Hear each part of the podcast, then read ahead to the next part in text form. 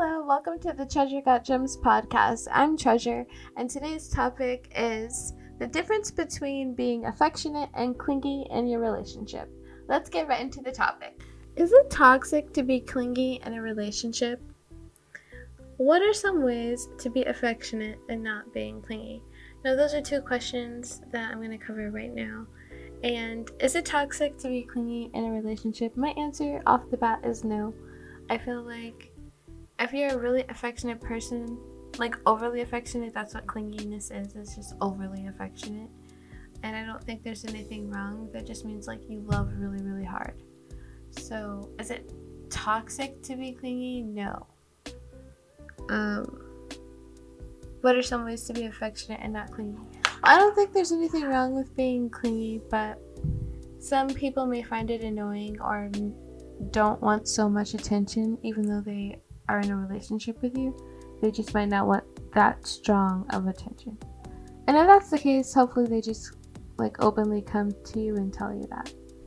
Now, some ways if they don't like come and openly tell you to not be clingy, I would say if you say I love you more than 10 times a day, just pull back a little bit with the I love yous. If you kiss more than 20 times a day, just pull back a little bit with the kissing. So anything that you feel like you're doing overboard and you kind of know it in your head, just pull back a little bit and then you won't be so clingy. And that's how you can basically not be so clingy in a relationship and it crosses over to being affectionate. Now, these aren't real issues to be really honest. I mean, affectionate and clinginess both equal love to me. So, that's not a problem. Now, still have time to dedicate to yourself. You know, to be a clingy person, to be an overly affectionate person to someone else, you have to give so much attention for that to even be like labeled in your relationship. So you want to make sure that you are dedicating time to yourself and still doing your hobbies and doing the things that make you happy and not just consuming yourself with another person because that's dangerous for you and your health and your personality. You want to have your individuality at the end of the day and don't get lost in someone else. It's okay to love and it's okay to be affectionate and it's okay to be clingy, but don't get lost in it.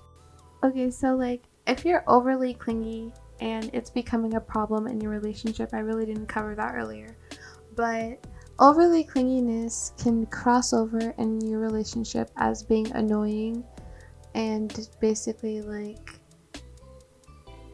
a person with low confidence because you're just so focused on someone else that you've like lost yourself in them. And then you want to just constantly be like loving on them hugging on them kissing on them and it's like overly doing it. And that could be annoying to someone because it's okay to love you just don't want to be annoying with it.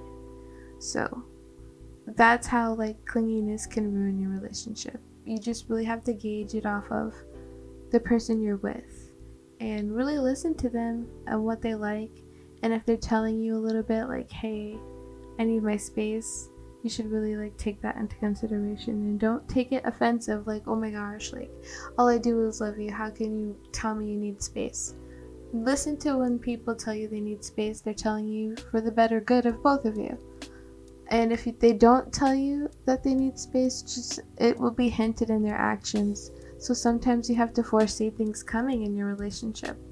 So hopefully this advice is helping you out if you are a clingy person in your relationship